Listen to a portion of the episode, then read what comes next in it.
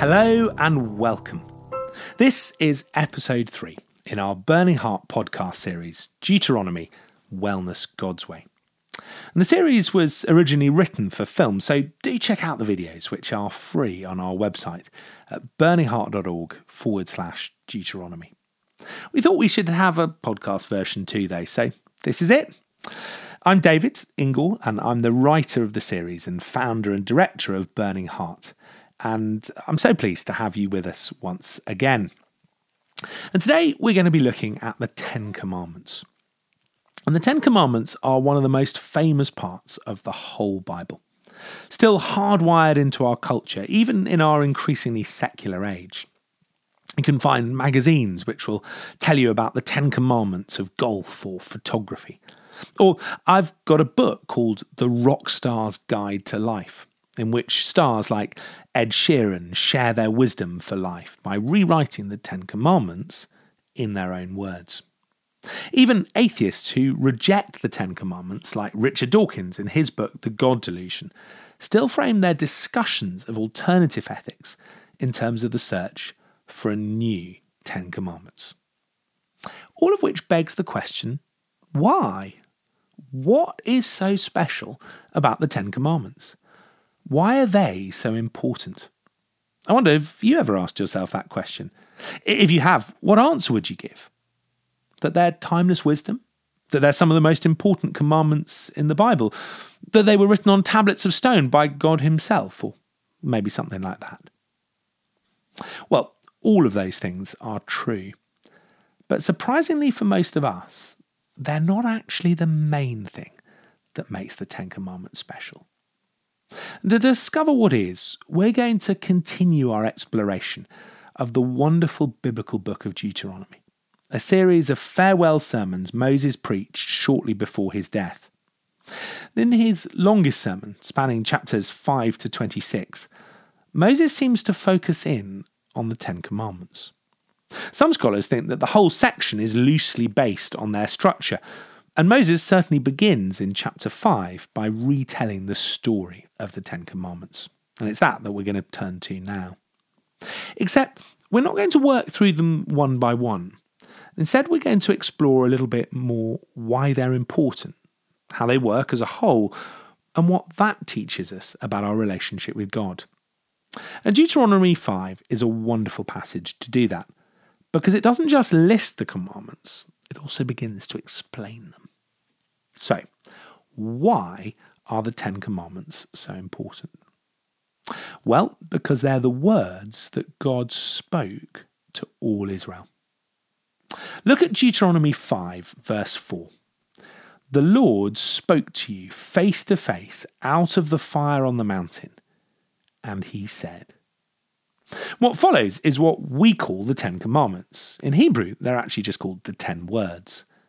Ten words or messages that God Himself spoke in a loud voice before everyone. It's maybe worth just taking a moment to picture and imagine the scene. All Israel assembled on the plains around Mount Horeb in their hundreds of thousands as God comes to meet them in an extraordinary revelation. The mountain is shrouded in cloud and smoke and darkness. The ground shakes, the sky is lit with fire and lightning, and the heavens resound to the sound of a trumpet blast.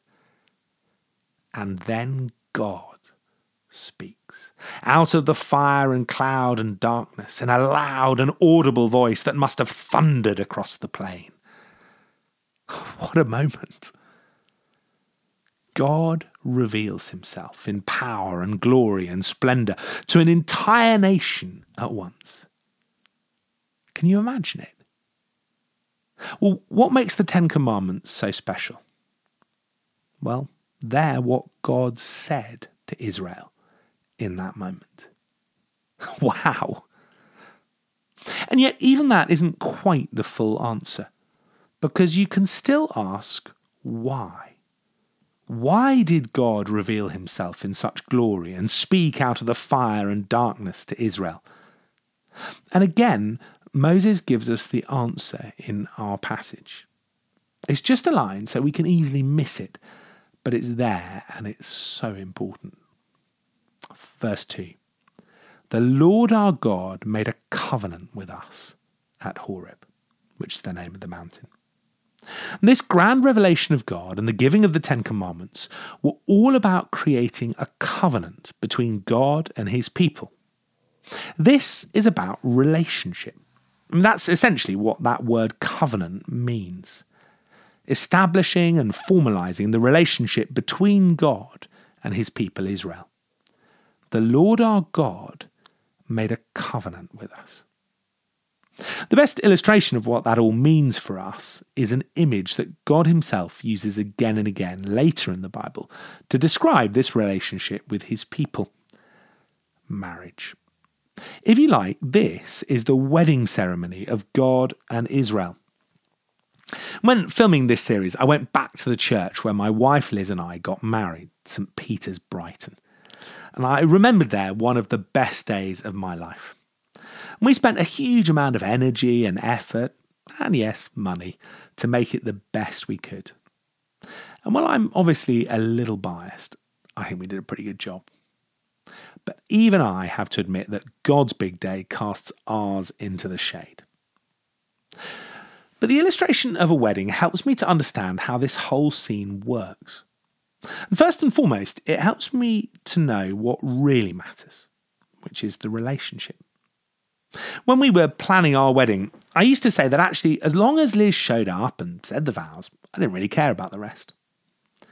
And yet, somehow, the gathering of our friends and family, and the flowers and the dress, and the music and the church, and the rings and the ceremony, and all of them helped us to make that covenant to each other, to realise what we were doing, and to make it real.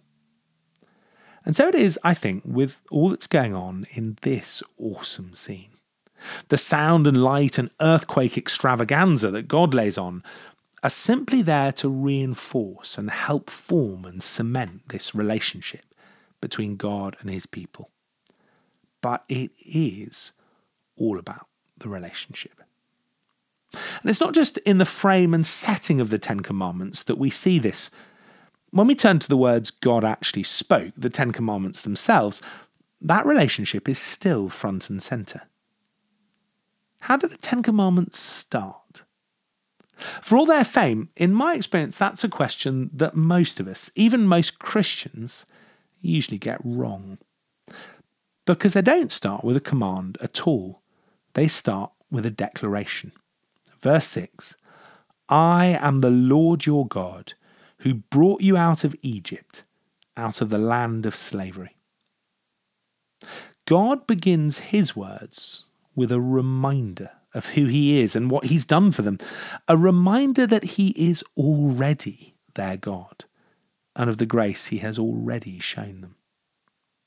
So, whatever else they may be, the Ten Commandments are emphatically not a recipe for how to earn favour and relationship with God, because that part has already been done by Him.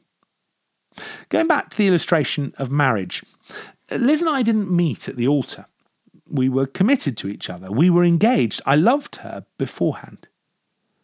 I proposed with a posh picnic at a famous beauty spot she loves, and we still got the swanky hamper and picnic rug, and of course the ring, as reminders of that first commitment and our engagement.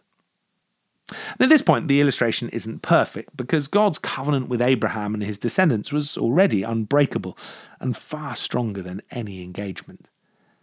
But I still think that the idea of moving from engagement to marriage is a good one for helping us to understand this new covenant that God enters into with Moses and the people of Israel. And even as this covenant ceremony begins, God reminds Israel of their relationship with Him, like a bridegroom whispering, I love you, as the bride gets to the front. God declares his grace and relationship with them. And this emphasis on relationship doesn't stop there. If we then look at the structure and flow of what he commands the people to do, again, the start and emphasis is on their relationship with God. When people talk about the timeless and universal merits of the Ten Commandments, they often seem to skip the first few. But the commands start with instructions for how to protect and strengthen our relationship with God. Four commands which focus us on how best to love and follow Him.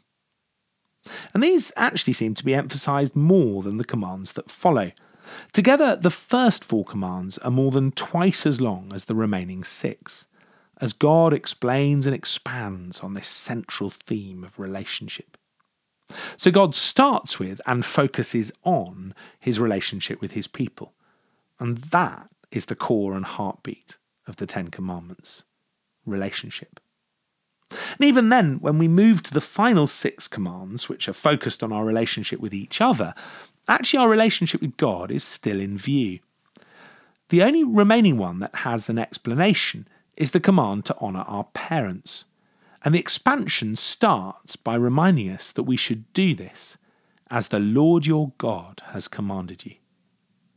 And in this, the Ten Commandments reflect a basic assumption that we'll see throughout the rest of Deuteronomy, and indeed all of Scripture, that our relationship with God should overflow into the rest of our lives.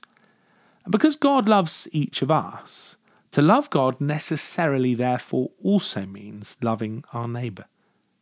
And so the six commands about our relationships with each other flow out of the relationship that we have with God. And our motivation for wanting to put them into practice is not primarily that they are timeless and universal truths, although they are, but that they reflect the ways and character of the God we love. And He has commanded us to do them. It all comes back to relationship the relationship between God and His people. Even the tablets of stone that God then writes the commandments on are actually about relationship a permanent record and reminder of what God said, which are to be kept in the so called Ark of the Covenant. They're like the marriage certificate. So we come to this passage looking for rules, but what we find is first and foremost relationship. And yet, and yet, for all that, these aren't the 10 suggestions the 10 top tips for happy and successful living, or God's attempt to break into the self help market. They're known as the 10 commandments for a reason. And even if the Hebrew word can be translated as words or messages, it is pretty clear that God expected and commanded the people of Israel to do what he said. For instance, at the end of our passage, Moses concludes his section on the Ten Commandments with these words so be careful to do what the Lord your God has commanded you. Do not turn aside to the right or the left. Walk in obedience to all that the Lord your God has commanded you. Now, I don't know about you, but the thrust of that seemed pretty clear to me. God expects them to obey. But what's that got to do with relationship? Because in our culture, we tend to assume that rules and relationships just don't mix. And there's the problem for us, not just with the Ten Commandments, but with all the rules and commandments that we find in the Bible. How can rules and relationship come together? How do we reconcile the emphasis the Bible places on grace and love with everything that it says about law and obedience? And some people just give up at this point or prioritize one over another, or try to suggest that God used to be about the law in the Old Testament, but then changed and is now about grace. But the Bible itself doesn't allow any of those options. As we saw in the last episode, this law is actually rooted in grace. And in this moment, with the giving of the Ten Commandments, we see rules and relationship together at the same time. And for us, 21st century rule of earth Christians, I think that that is perhaps the most powerful thing we can get from the Ten Commandments. Even more than the details of the commands themselves, this dynamic of how they work. The rules are there because of the relationship. They're part of this covenant ceremony, and they're given, if you like, as the recipe for how to make that relationship succeed. And at this point, I want to go back to my illustration of marriage, because marriage also has commitments, things that we need to do at its heart. When I married Liz, I made a series of promises and vows before all my family and friends and hers, and before God. I promised to love her, to cherish her, to comfort her, to honour her, to protect her, and forsaking all others, be faithful to her as long as we both shall live. Those are some pretty big commitments, lifelong promises with no get out clause. So, why did I make them? Well, one answer is that we wouldn't have been able to get married if I didn't.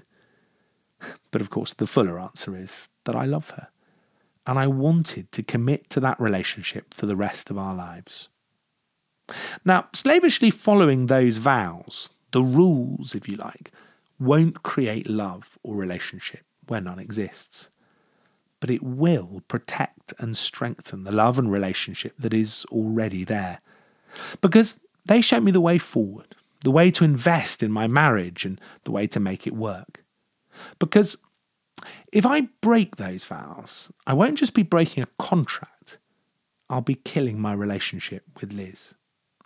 Not actually because of the obligation, but because a marriage in which one spouse cheats, or checks out at the first hint of difficulty, or, or fails to love and cherish the other, is one that will quickly grow cold and die.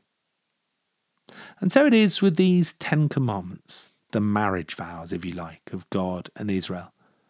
They are a God given recipe for Israel to make their relationship with God work, protecting and strengthening it, not creating it because God had already initiated it by His amazing grace and established it by His actions in this awesome moment, but cherishing it. And for us as Christians, the details are different but the dynamic is the same.